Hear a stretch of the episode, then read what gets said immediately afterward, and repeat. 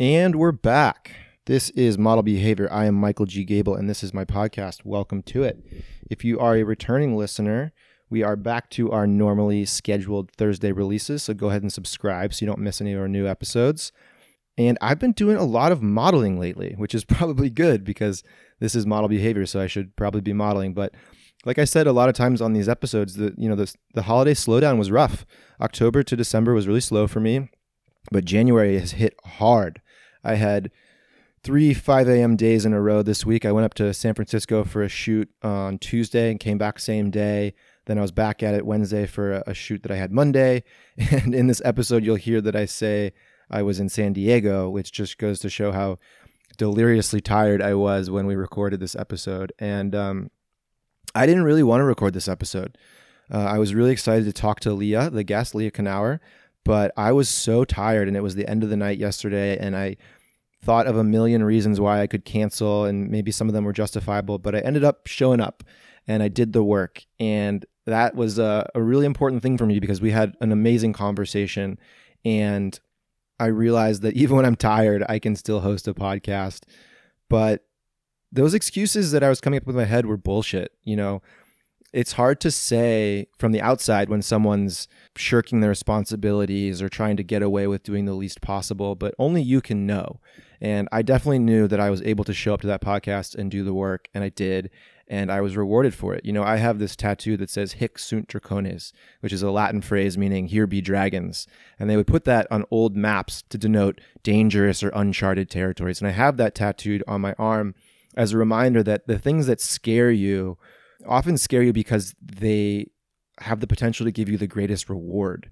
I was scared last night that I, I wouldn't be able to have an engaging conversation, and I proved myself wrong. And I was rewarded by the conversation I had with Leah. And um, I actually today was putting off recording this intro because I just wasn't feeling inspired enough to really say anything. And I had a couple auditions to go to, so I it said, you know, I'll go to the, these auditions and maybe something will hit me while I'm out and about driving around, having time in the car to think about stuff. And something did hit me. I got a message from one of our listeners, which I'm actually going to share with you guys. It says, Hey, Michael, I'm proud to say I had my first photo shoot on Saturday for my portfolio. I've been really enjoying your podcast and have really been moved by some dialogue. Lately, I've been following a strict diet and got down to my goal of 10% body fat. I know you talk a lot about dehydrating before a shoot, but I was wondering if you could go into some specific detail. Are you drinking no fluid for 24 hours prior? And also, do you fast before a shoot or eat just carbs? Obviously, want to have as little excess bloat as possible. Was wondering from your experience what works best. Have been educating myself and connecting with people in the industry, and I'm proud to say they've been a huge help. Thanks again for your insight, help, and inspiration, man. Hoping to turn some dreams into a reality here soon. Love the podcast too. Exciting stuff. That came from Ethan in Seattle. And that was everything I needed today. So me putting off recording this intro was justifiable because I, I didn't have the inspiration I needed. I wasn't just putting it off because I felt tired. And then somehow, some way, I, I found that inspiration in the form of Ethan's message, which is so nice to hear that people are listening to this podcast, they're learning, and they're actually putting themselves out there. I mean, I remember those first shoots I had were so nerve wracking, and you do want to look your best, but the most important thing is to show up and be open to learning. You know, the photographer that Ethan works with is probably going to know a little bit more about modeling than he does because this is his first shoot for his first portfolio. And I just want to tell him to be open to the photographer's direction. Don't have too many expectations. Don't go in thinking you know everything about modeling because you've listened to a few episodes of model behavior because I don't know everything about modeling. I'm still learning every day on set. And in terms of the body fat thing, yeah, I, I definitely dehydrate before shoots that I know I'm going to be shirtless if you're at, sitting at 10% body fat, you're in pretty good shape. So if you're not taking a shirt off, I wouldn't worry about it too much. But if I am going to a shirtless shoot and I know I want to be as lean as possible, it's pretty easy for me to cut water. I drink about a gallon and a half of water a day, easily, maybe two. Um, so I pee a lot. But I will often start cutting that down um, maybe two days before the shoot. I'll go down to less than a gallon two days before the shoot. And the day before the shoot, I restrict water pretty pretty heavily. Like I'm pretty thirsty throughout the day, and then the evening before, I'll do something um, called water in, water out, where I only drink as much as much water as I think I'm peeing, and I don't use a measuring cup or anything. I just kind of eyeball it and only have you know maybe a glass of water at night and then a glass of water in the morning before the shoot. You know, eight ounces each.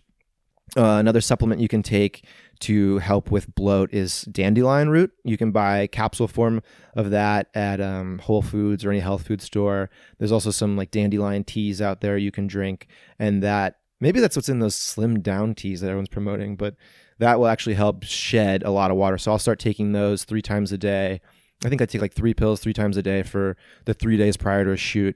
And I'll also I'll cut carbs for about a week leading up to the shoot. I'll sort of taper down my carbs to almost no carbs.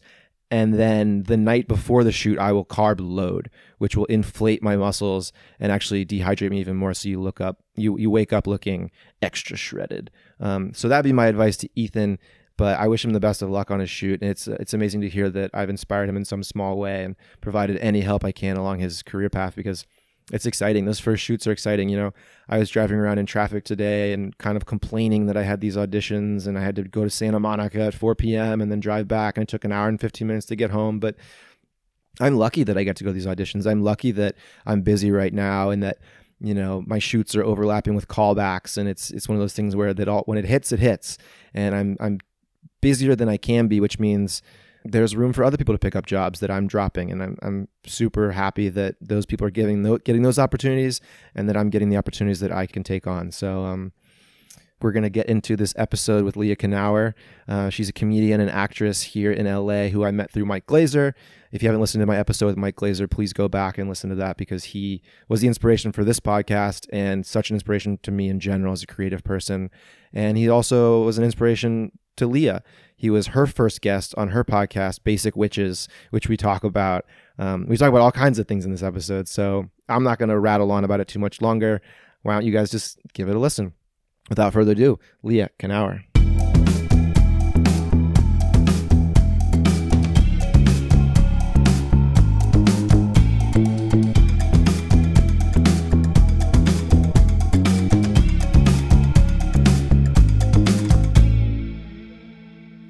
Off and running. Hey, Leah. Rolling, rolling. Hey. Thank you for having me into your safe space. Thank you for Um, coming. I really appreciate it. It's been a day, so it's nice to walk into a place that feels calm. Yes. And um, Oops. it's all right. Phone's going off. Unpopular.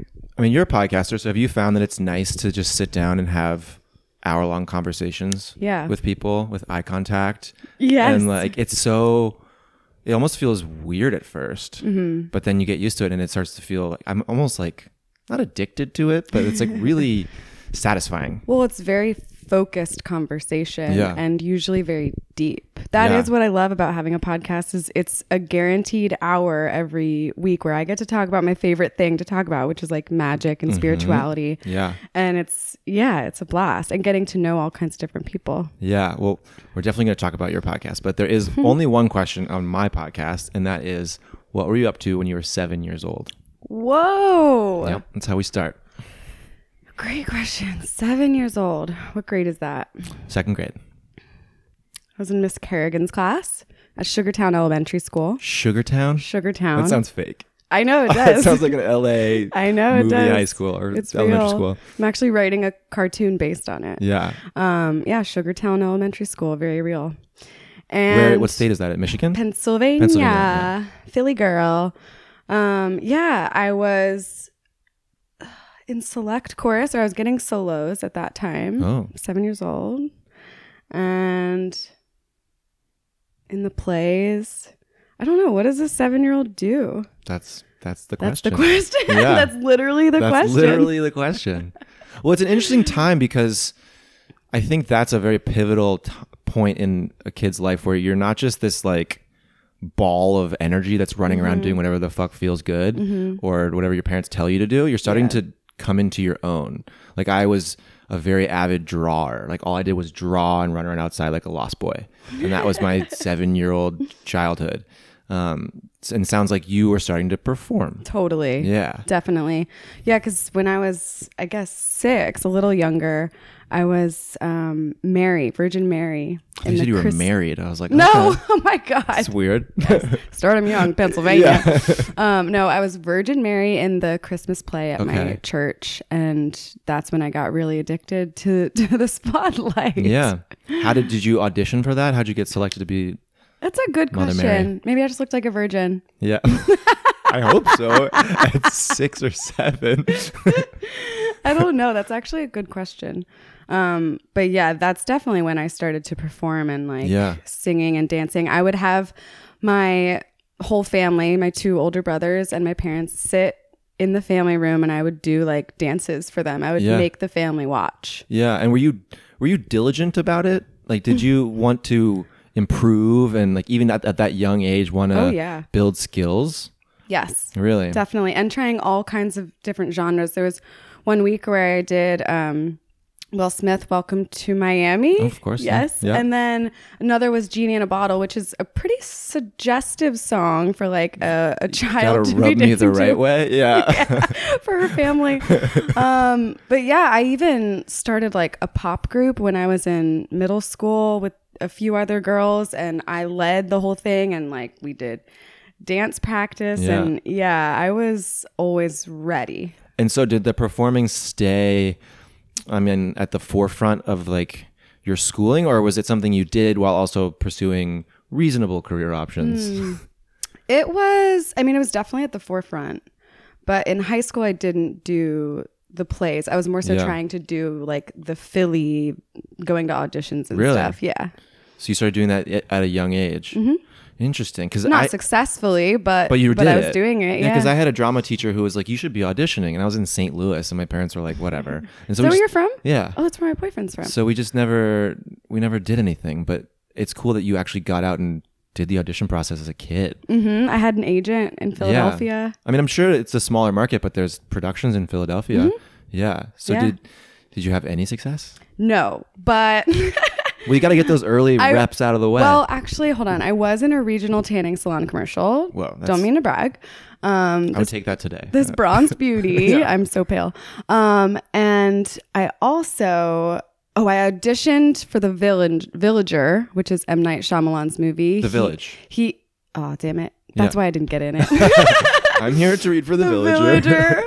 ho ho ho. Miss, you're reading the wrong script. um, yeah, but I that was to be an extra in the village, and I Yeah. did not even get that. So then I moved to LA because I was like, it'll be way easier out So there. what about so in the face of all this rejection, what kept you going? Oh man, in Philly, Yeah. I mean, it's this is the only thing I've ever wanted to do. Right. I can't see myself doing anything Yeah. else. And now you're doing it. And now I'm doing it. Yeah. Yeah. It's not glamorous, but I am doing it. For sure. I mean, we met through Mike Glazer, Who's the best? who's the best. He's also from St. Louis. oh yeah. Um, and we met at one of his Glaze shows where Mm-hmm. you did your Trump burlesque performance, which Donald Hump. Yes. Donald Hump.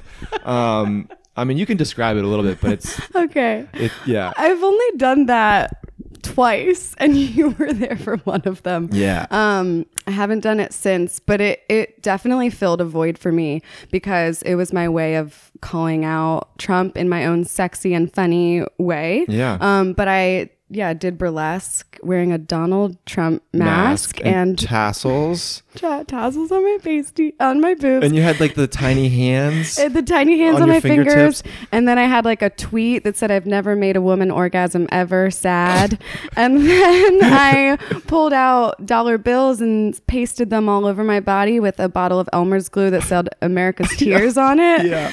and um yeah that's That was- last time I i, remember seeing that and I was like, Mike, like, who is this girl?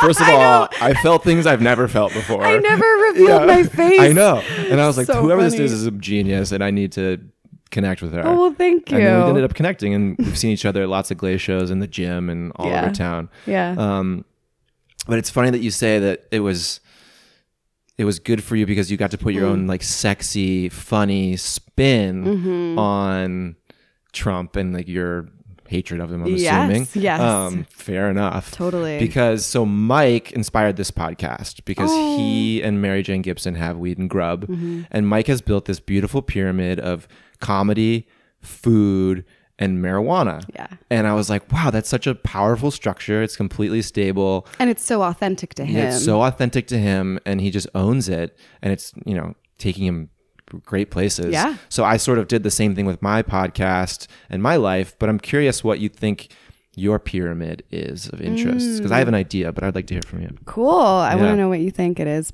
Um, I would say my pyramid is comedy, female empowerment, and um, singing, and maybe a sprinkle of sexuality in there. Yeah, I mean, I would say, I was gonna say comedy, sexuality, and then like witchiness. Oh yeah, that's totally in there. Yeah. Um, and that seems like a very stable structure. Yeah. Because like you know, the female empowerment goes hand in hand with spirituality and empowering yourself, owning Mm-hmm. who you are, and then the comedy just makes it fun. Exactly. Well, and it's also authentic to me. Yeah. You know, because those are the things that I truly believe and come naturally to me. Comedy obviously was like a skill that had to be honed, Yeah. but like I had comedy as a defense mechanism my whole life. so it's nice. Yeah. Clown, so yeah. it's really nice to um use that. Oh, I was voted class clown, but Really? I didn't get it. That were, means there's a nominated, but did not win yes, the award. and I'm a comedian. that must mean there's a therapist out there somewhere Oh, who is yeah. just killing you need to be it. um, Melissa Hively, shout out to you, girl. So what? Let's go back a little bit. What was your trajectory from you know musicals, um, and singing and acting in school to LA? Was it? Did you have a, a goal in mind? Was it comedy? Was it performance Hmm. in general? Well, I always wanted to be an actress. Mm-hmm. Um, and then I remember in 2010 watching Amy Schumer on the, because that was like her big breakout on Yeah. Charlie Sheen's roast. And that was when it kind of clicked, seeing like someone like me Mm-hmm. that w- that I was, which is why, you know, representation is so important. But that I was, re- I realized, oh, I can be a comedian and just write my own stuff. I don't need to wait. Yeah. For people to like give me a script or whatever. Ah, that's the thing I love about comedians is you can go out and get a set Mm-hmm. on an open mic or something, but actors just have to wait. And you Mm-hmm. can make your own shorts and you can, you know, do little things with friends, but like it's a way bigger production, literally, Mm-hmm. than just going and doing five minutes. Like I could go do five minutes right now around the corner, probably six places in this neighborhood. Mm-hmm. Exactly. Um, and so and yeah, I, I don't even do stand up anymore, Mm-hmm. but like it still has given me so much in like teaching me about my own voice. I Yeah. don't think I would have found my actor's voice and my writing voice had I not gone out and performed just because. Yeah, and I think that's so important. I mean, just the same way you got those like early auditions out of the way, I had to go through so many commercial auditions before I started booking stuff because mm-hmm. you get in there and you're so nervous, you're you clam up and you're not yourself. Mm-hmm. And it takes a while to figure out like who am I in this room? Because I need to walk in being the fuck out of who I am and they can take it or leave it. And that's what you sort of learn along the way in the modeling and acting world is like be yourself. You know, they're going to pick you sometimes and sometimes they're not. But if you're not yourself, they're never going to pick you because you're just this like shaking little lamb Right. in an awkward room. Right. Um, so I think comedy does the same thing where you just get on stage and like get the reps in, Mm-hmm. figure out like who am I, what works, what doesn't work, what makes me happy, what fulfills Totally. me. And you can take it less personally when you're confident in yourself at the end of the day. Yeah. Because then it's like, okay, they just didn't, you know, Yeah. it wasn't me. It's not that I wasn't myself. Right. And that's why the acting world, I don't know if you're still pursuing acting as strongly, but like Mm-hmm. yeah. it it the idea of being celebrated for your ability to be someone else doesn't appeal to me as much as the ability to to be yourself, to be known for who you are and what you stand for and not something that like. It's a mask you wear. yeah. You know, but I, I get the appeal of that too because then you can have an anonymous private life, and there are a lot of really cool actors like John C. Reilly who's like, I don't want to Mm. really do podcasts, I don't want to do a lot of interviews because I don't want people to know who I am. It takes away from my ability to do my my craft. Wow. Isn't that cool? Yeah. he's a very serious actor, despite being hysterical. I know that is that is really funny. Yeah, I mean, I wish I didn't need like social media and stuff. I wish I could kind of be a little more anonymous. He kind of has the advantage because he's already successful. I wonder if he was like not super successful, then it would, you he's know, been because we all don't the Paul Thomas Anderson movies, and yeah, exactly. he's doing okay. We don't really have like a private life anymore. No. I feel like as people. Yeah. And that's been I mean Instagram is always a big topic on this podcast. I mean you but you seem to own your space on Instagram. You're not afraid to post a lot of like selfies and just like glamour shots for no reason. Like it's uh, yeah, you just like you kind of own your who you are out there. Thank you. Um, I like that. I'm curious how your podcast came to be. Mm. Well, I met Rachel um, in a musical improv class with my team, Adele Dazeem, who were looking Oh, at a nice. huge framed photo of them in my really in my apartment. Um, yeah, we all met in a class and we just vibed and became a team. And I love them so much, and we've all helped each other so much. That's where a lot of the female empowerment stuff comes from. Yeah. Was was these friendships? Was it an improv team or sketch team? uh, improv? Okay, cool. musical improv class and then yeah now we're a team adele dazeem and then from that rachel and i just started hanging out a lot doing yoga smoking weed talking about trump and politics Yeah. and feminism and then at a certain point i just it was like midnight i texted her i was like should we just have a podcast called basic witches and i was like done Yeah, And I mean the then- name is perfect. yeah, thank Yeah. you. And then we asked the store if uh, we could do it there, and it turned out that they were looking for a witchy podcast or Really? like a spiritual podcast at the time. So it Yeah. really like not to sound like sound like basic witch, but like it was very cosmic. I mean, that's what I love about your podcast is it forces you to think about cosmic things Mm-hmm. and spirituality and uh, I was just listening to an episode and you're doing like a spirituality check-in and I was like I don't have an answer for that question. Hmm. So I'm curious you know you have sexuality, women's empowerment, comedy. I can get my head around those things, but what is spirituality to you? Ooh, to me personally, um, spirituality is um, the ability to, for me, the ability to connect into a greater love. Mm. I like that. Like a self-transcendence, Yeah. which is important. Like, you know, when you do acid, Yeah. great. You're already on the right start.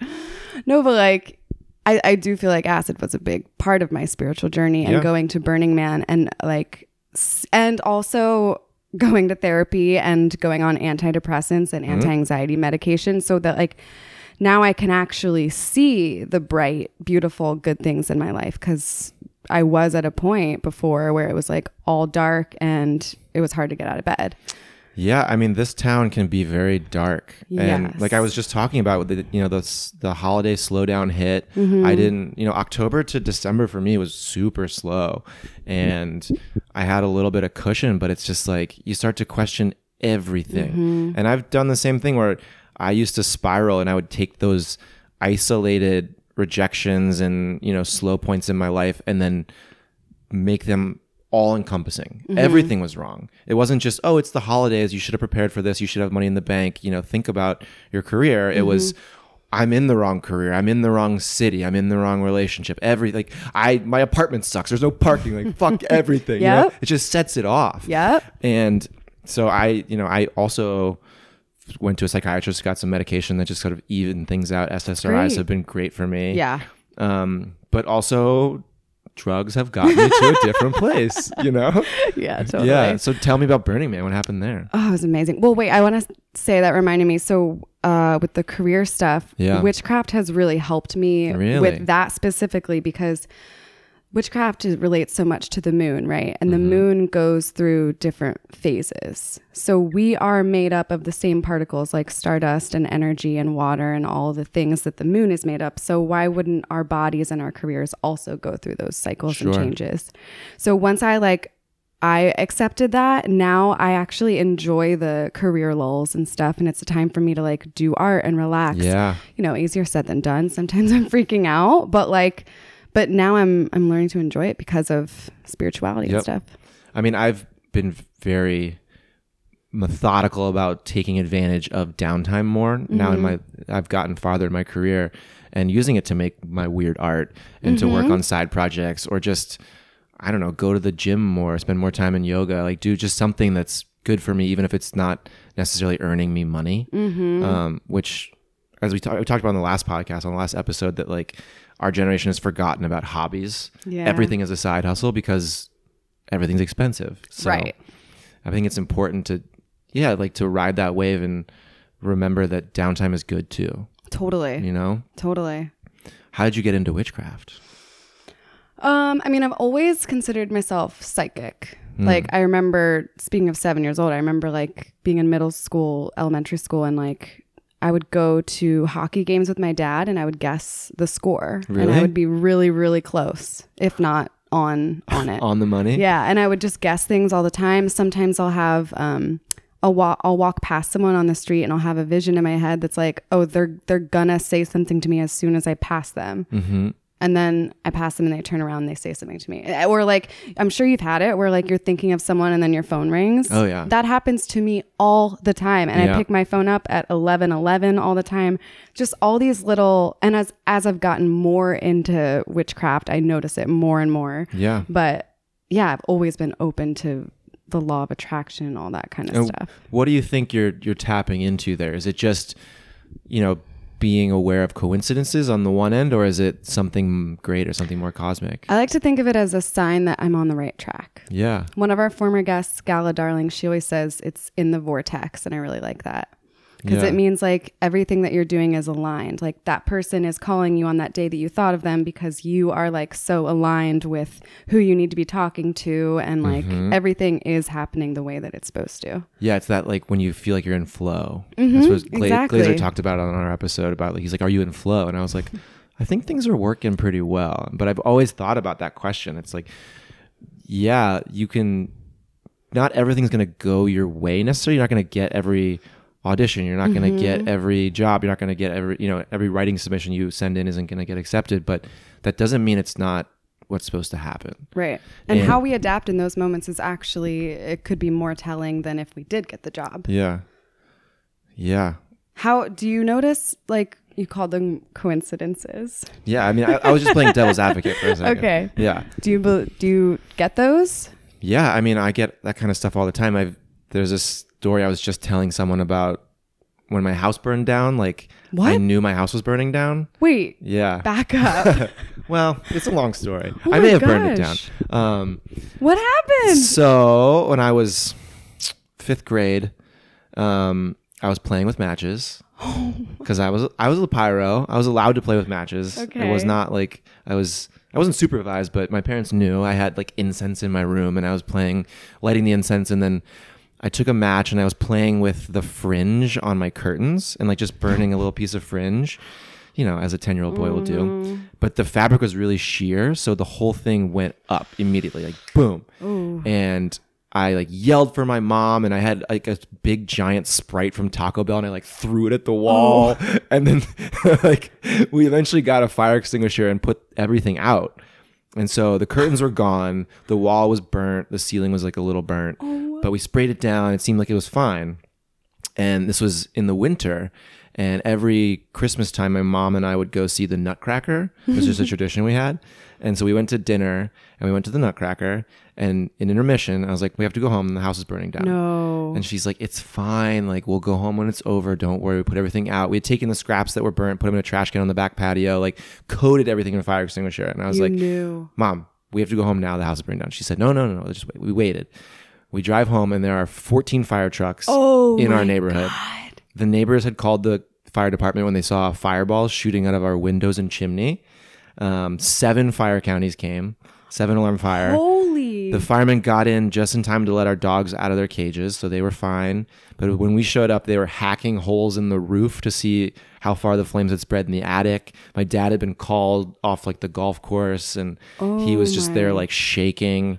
And yeah, Whew. I knew. And so I guess what had happened, we came to find out, was that an ember got in the air duct below the Mm. windowsill and just kind of sat in a corner and smoldered and then reignited four hours later. Oh my gosh, that's wild. I wonder if you knew at the exact time. I, I don't- wonder what the timing is. I mean, do you know? probably pretty close Wow. because, you know, we weren't go- we were gone it was probably in the middle of our absence that I realized it, and probably that's the amount of time it would take to catch and then get to the state it was at. The house didn't burn down completely, but everything was smoke damaged, and That is a very traumatic story, but a very cool story. yeah. So I, I have that story, and then there's another story that about I knew there was a snake in the house. Just randomly? Yeah, I was on vacation in Utah, and I was with my mom again, um, me, my friend, and his mom. So it was like a little like road trip we did in the summer. And I woke up in the middle of the night just like petrified that there was a snake in the house. And I went to my mom's room and like got in bed with her. I think I was like seven or eight or nine, and she could, like, could not calm me down. I was convinced there was a snake in the house, and I was just like so worked up about it, so scared. I was scared I was going to climb in bed with us and crawl in bed and bite me.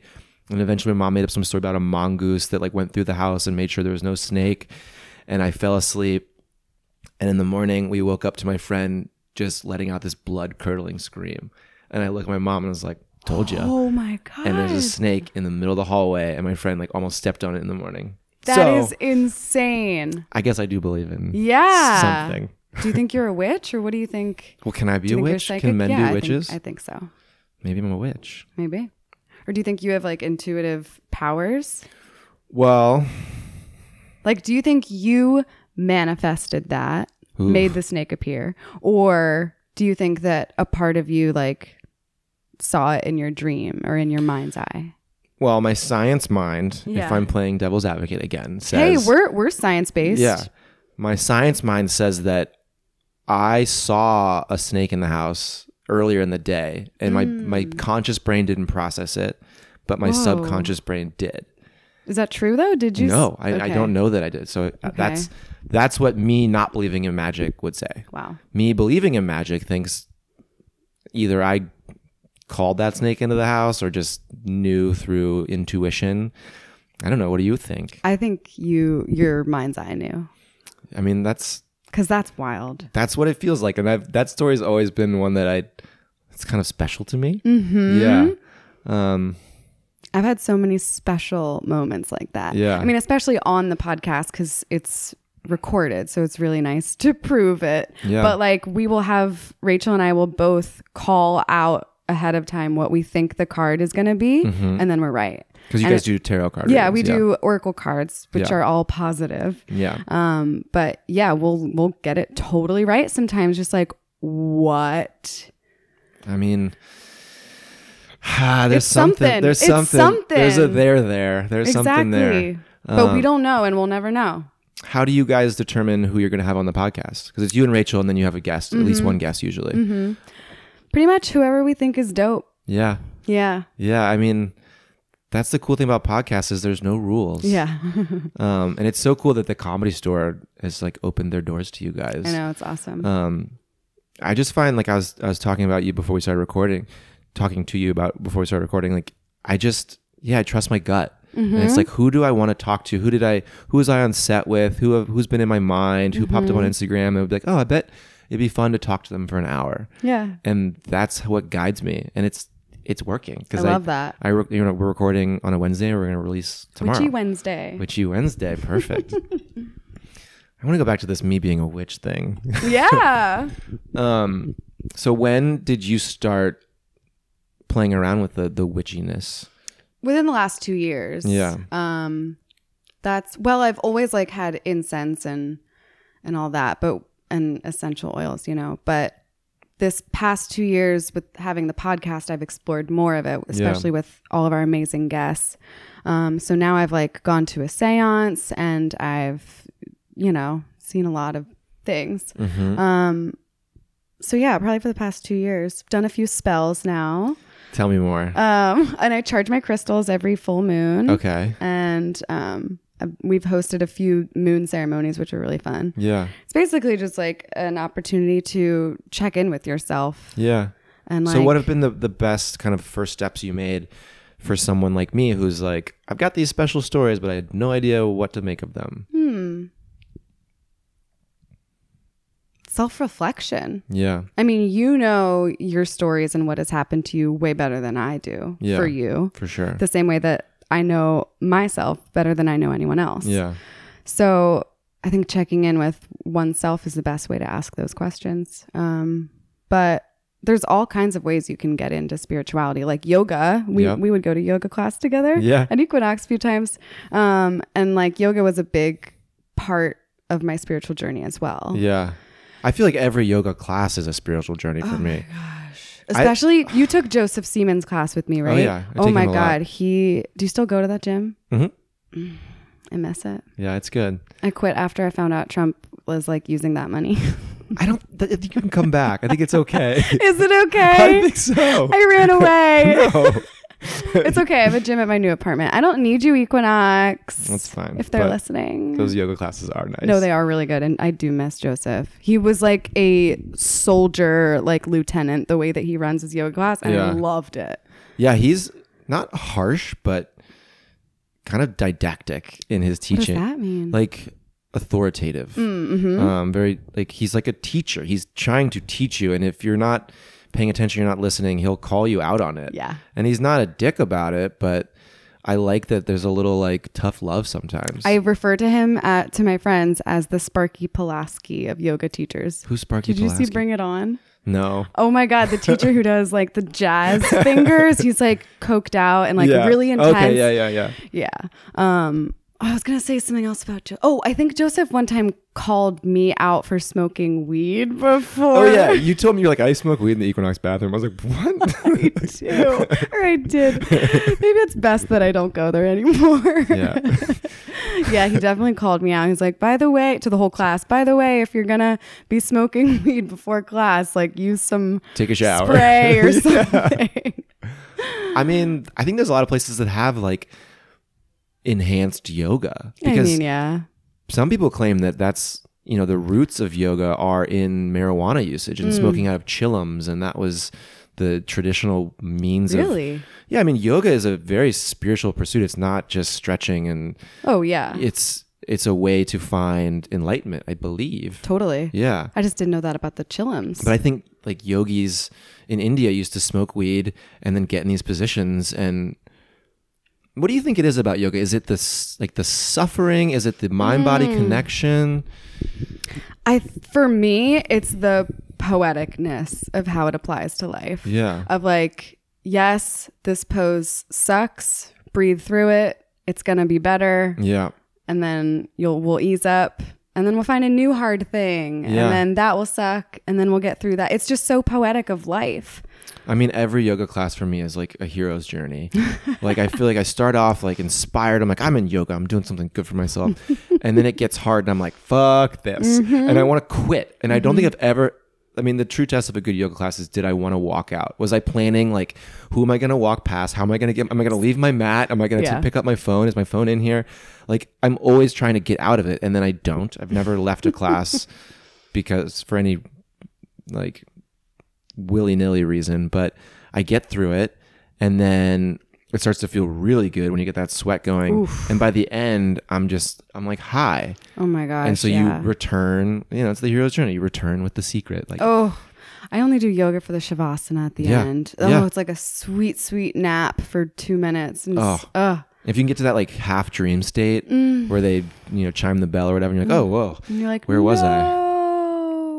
But yeah, it's that, it's that sort of getting through the tough spots. It kind Mm-hmm. of goes back to what we were talking about, riding that wave of like, yeah, things are gonna get hard. If if things are always easy, then you're not being challenged. You're not gonna grow. Mm-hmm. Um, and things are gonna get easier, but you also have to put in a, you know, an equal amount of the work work yeah to make those things easier. you and have then to show up to the class and you know arrive with your stuff there's so many steps that lead up to just getting in the yoga class and Yeah. again that's so poetic of life you have to show up to life and you have to Mm-hmm. be prepared and do the work and like want to be there is, is a big part of it too what do you? What else do you want to be at right now? Like what career wise? What are you pushing towards? i want to be a movie star yeah. yeah Uh, was is it pilot season coming up? uh yeah Yeah. that's the word It's time to go out. haven't gone out yet but um, what kind of projects have you been working on? Um, well, I'm working on a cartoon called Sugar Town. Sugar Town, right. Yeah.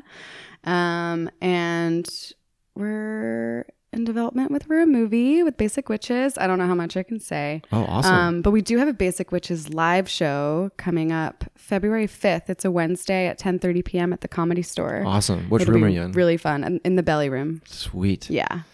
That, I mean, that's such a cool venue for anything. But I mean, the comedy store is so full of history. It's iconic. It's iconic, and like all my favorite podcasts are comedians. You mm-hmm. know, from like Joe Rogan on down. Like I listen to com- comedians because I'm usually sitting in traffic, hating my life, and it can brings some levity in.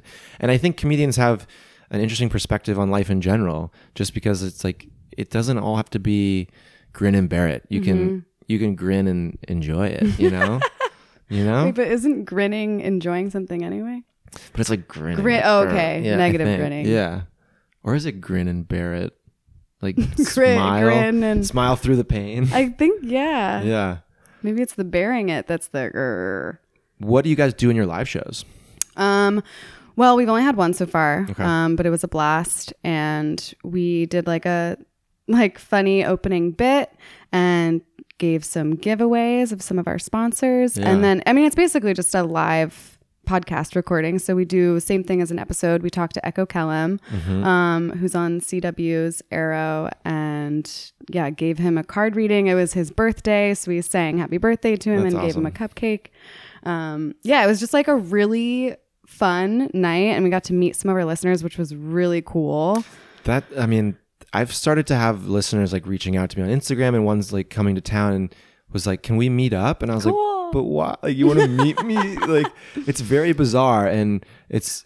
I mean, starting a podcast is nerve wracking. I have to mm-hmm. imagine doing it live, where you have, you know, it's like improv as opposed to sketch. You don't, you know, a podcast.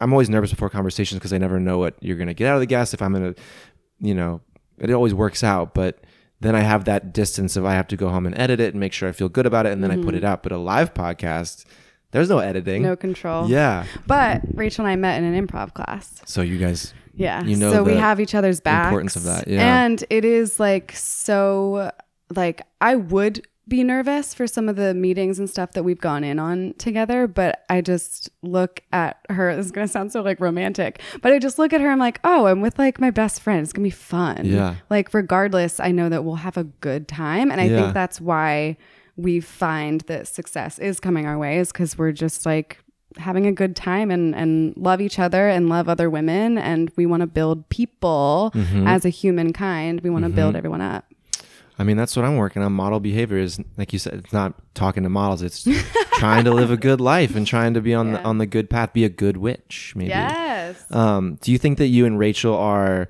the same person, or do you balance each other out? no we're similar but um we're definitely different people Yeah. yeah we balance each other i'm not good with like money stuff i'm learning i'm learning actually today i was telling you earlier in the elevator i had to argue with a lawyer before Yeah. even 9:30 a.m. this morning and I don't even need coffee anymore. I just need to talk to lawyers in the morning and I will like be awake.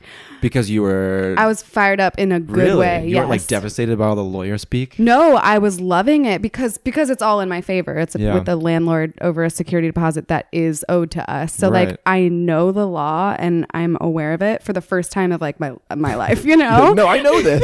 yeah. So but it felt very powerful to like stand up for myself and I didn't Yeah. have a lawyer representing me, but I still felt comfortable to just go at it with a lawyer and Yeah. I should be getting my money today, so I'll let you know. Well, can we talk about that situation a little bit? I know it's very sensitive, Yes, but I don't. I can't go into too much detail because there's a court case, and also I want to respect Rachel. Yeah, of but course. but yeah, we can we can talk about it. So maybe we don't need to talk about it. I don't know. I feel bad.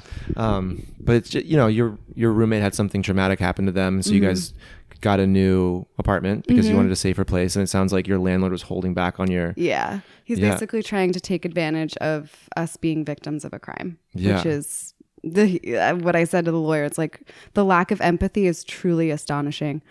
I mean, that's that's terrible, and yeah, I would I would love for. I wish I could have two people on the podcast, but I don't have three microphones. So maybe Rachel will come on uh, Yeah. on a future episode and she can share as much of her story as she wants to because it is something that it's a topic that I care about and it's it is very sensitive and it's not for us to talk about Mm-hmm. Yeah. necessarily. Totally. Um, Well, and also like I wrote a show called The C Word Consent, which is about I thought it sexual. was a different word. hey, the joke worked. Yeah. Um, it's a traveling educational show for colleges. It still tours. Um, Really? So I like wrote a show about sexual assault, and still like it happened in my home to someone so close to me that like you're not you're not prepared for it No. even like as many statistics or information or like horror stories you've read it's like when, when it happens to you or someone you love it's like it's insane It's a whole nother level of a- attack. yeah violation yeah. yeah Um, but yeah we're we're safe and i wake up every morning and i'm like grateful to be in this new place. It's so airy and Feels good. bright It's light. and yes Yeah. and we decorated it really cute and yeah so i think it's it's on and up from here but Yeah. it's definitely speaking of spiritual journeys it's been like a challenge for both of us for sure, Sure. But it's nice that you guys are supporting each other. Like you said, you have each other's backs. yeah Um, and it, I don't want to tie it back to like improv, but you know, improv is about you know rolling with whatever comes up, and mm-hmm. you can't control yes. it and say yes and support yes and each other, support mm-hmm. each other. Um, and we talked about this on the last episode. It's about kind of being in service of a larger purpose. Mm-hmm. You know, you're in service when you're in an improv scene. You're in service of the scene. You're not gonna put down your partners because it makes you feel good because then the scene fails. So it's about transcending your ego and doing something greater. And I think that's such an important lesson to learn about life is to get out of your own head, get out of your own way. Totally. You're not the end all be all. And in a town like LA, that's kind of hard to do. Do you find that you struggle with that at all? um not anymore thankfully Yeah. because i've been here eight years Me and too. i oh nice when did you move here Um, December. So I'm just over eight okay years. september 26th 2011 You know the day. Mm-hmm. Wow. moved here with my mom lived in a hotel for two weeks Really? i was like eloise i was fucking loving it Yeah. Your mom moved you out, really? Yeah, it was rough. I That's don't, nice though. It was nice. I don't really get along with my mom, so it was a challenge. Yeah. Um, but yeah, the first three years were definitely hard here because I, you know, you don't have friends, and then that was when I started improv and stand up, and that's how all of my friends are, are comedians. Yeah. And yeah, I think a huge part of adapting to LA and like keeping your sanity is by finding a niche or like just a group of friends that have a, a like-minded interest. A community. Yeah.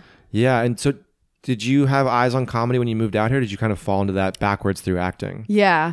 Um, cause I was tired of waiting for auditions. Right, like you so, said, yeah. So I just started doing improv and then stand up and then I did both of those actively for like six, seven years. And now I mainly just do improv and musical improv and all kinds of performing, but just not stand up as much. And I guess that's kind of what I see in the acting world is it's all me, me, me. It's Hmm. like I want the role. There's no community necessarily, and actors are known for being very phony. And it's like, oh, good to see you because I don't know if I've met you before, so I'm not going to say good to see you again. Like I'm just gonna, you know, it's that really cringy, Mm-hmm. just false, like, and they're just so.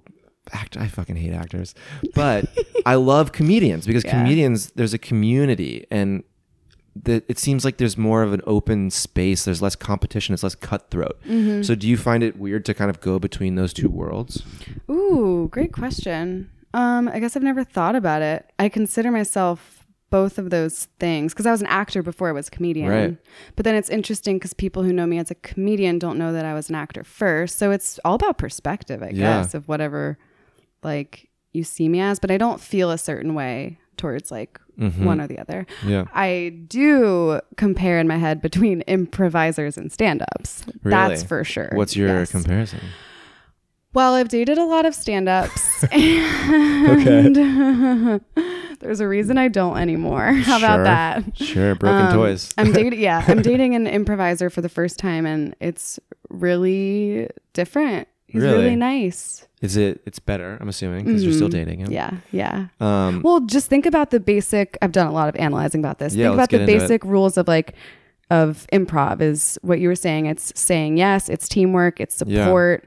But then stand up is you're alone on a stage with a microphone Yeah. telling people what you think, Yeah, expecting them to people. laugh. Yeah. Yeah. Not getting a response back.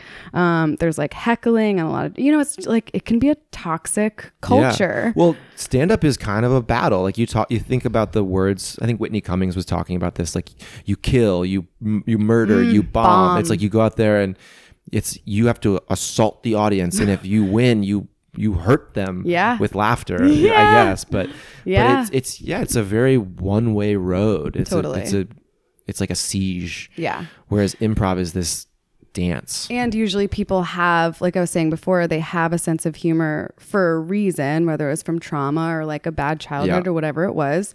So like I yeah, if you're doing stand up and you're not taking care of yourself and you're actually taking your anger and sadness out on others, then that's like a problem. And that's the relationship that I was in before. Yeah. I would I would venture to guess that improvisers are better lovers too. Hmm. I don't know. I've slept with some good stand. I guess it, it doesn't all cross over Yeah, necessarily.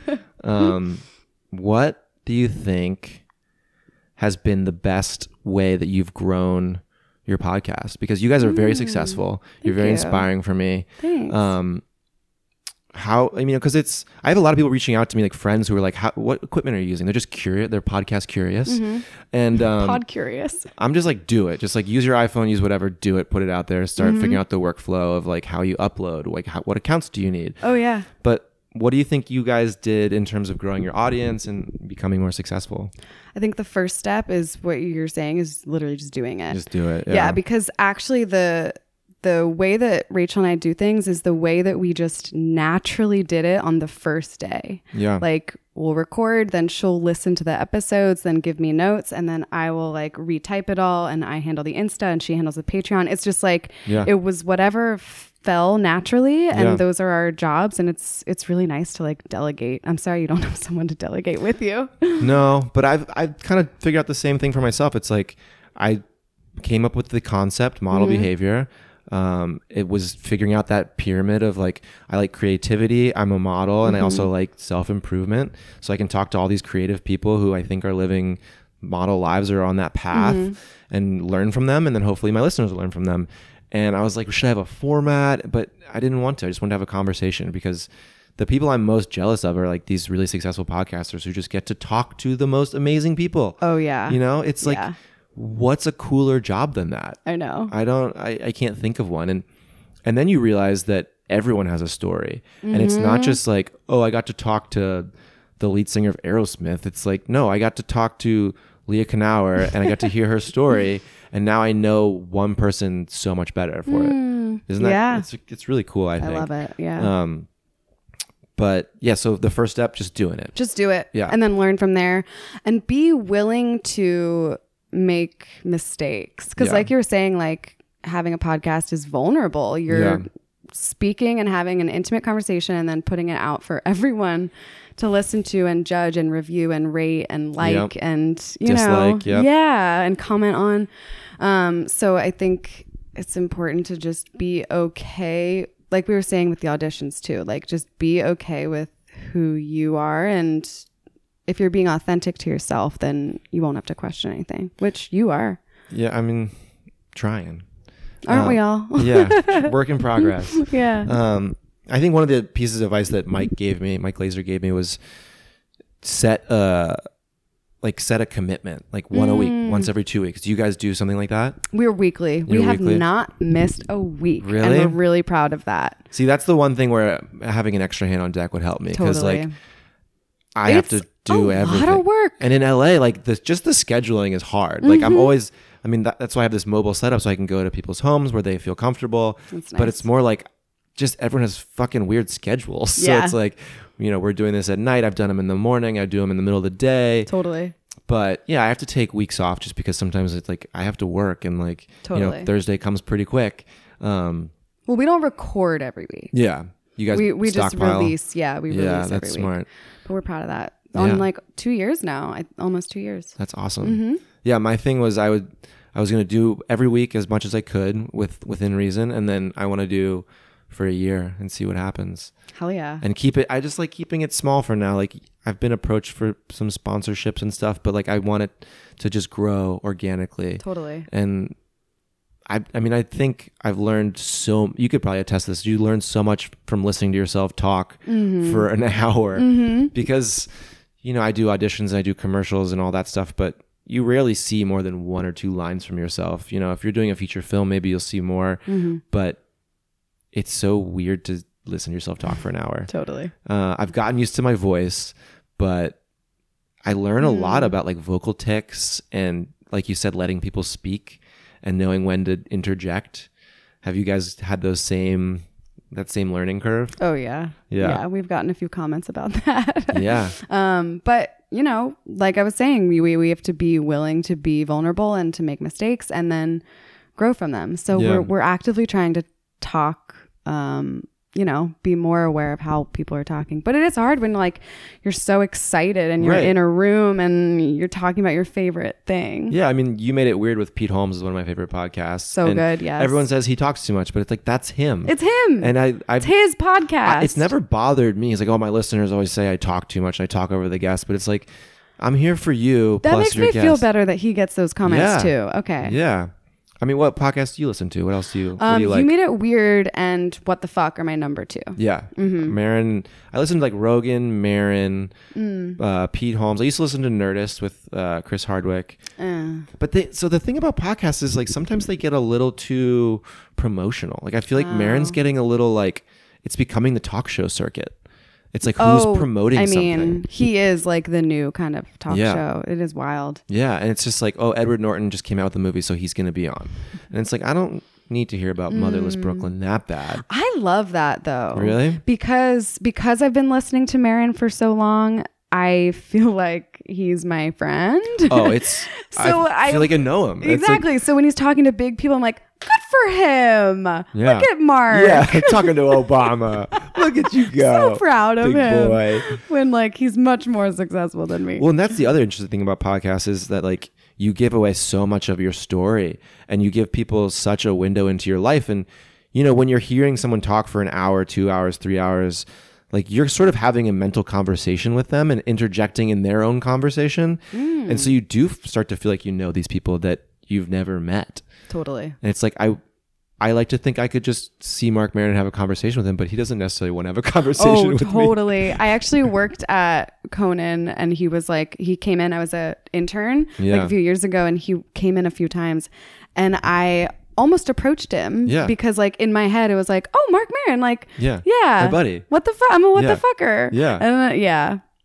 Because I mean, you listen to him three hours a week, so it's like I don't talk to anyone that much. That's more than I talk to my dad. but it's yeah. this one-sided conversation. right. Um. But I hope his cat's well. Yeah. That's always a problem with some cat. well, he has a lot of them. Have you noticed that as you've been doing more podcasts, you listen to less podcasts? Definitely. Yeah, I me don't. too. Yeah. I'm not consuming as many. But I think that's true for a lot of media. Really? Um, because I've been professionally in like entertainment now for eight years. It's like Yeah. I see a lot of my friends on late night shows and TVs, which is awesome. Yeah. But at a certain point, it's like I need to disconnect and come back to myself for Yeah. a second and like consume less. Does that worry you about the movie industry? Like you'll stop enjoying movies? I do sometimes, but I don't. I hope I can remove myself. I don't know. I wonder if movie stars have that problem. Well, it's like if you're a movie star and you hang out with movie stars, like you're not.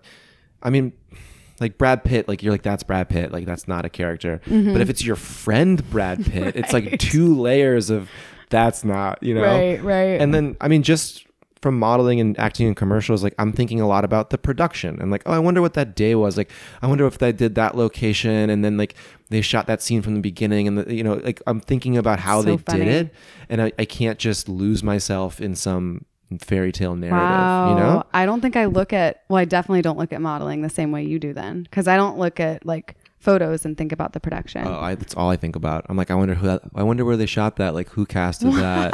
Why did that guy get the job? Why didn't I get that job? You know? Do you see a lot of like photos and stuff of things that you auditioned for? Um, sometimes more commercials because like f- auditions for print stuff, like you rarely know. Like I showed up to the shoot in San Diego yesterday, and I thought I was gonna be in camouflage in the woods, but I was in a studio wearing t-shirts. So like you never know where it's going. That's funny. But commercials, like if I audition for a pharmaceutical commercial that I know is a big one, Mm-hmm. and like you're doing bits of the scene that'll be in the commercial in the audition. Yeah, I've seen some of those. And I'm like, that's a hundred thousand dollar job. Great. Dang. Good, good for you, buddy. Like I'll get you on the next one. Um, It's a hustle. yeah, it's such a hustle. Yeah. Um, and we're all doing it. Yeah. Do you have any um, last bits of advice for the people out there hustling? It could be related to any aspect of your life or their potential lives. Mm, I just want to tell people to be kind to others. There's a lot of negative and toxicity out there. Yeah. And that's why I had you on because you're a good person. Thank you're a good you. witch. Thank you. Thank you for being here. Thanks for being here. You're yeah, in my thanks for having me. Who's doing this? Who Um, lives here? Thanks again. yeah, thank you. Bye, kids.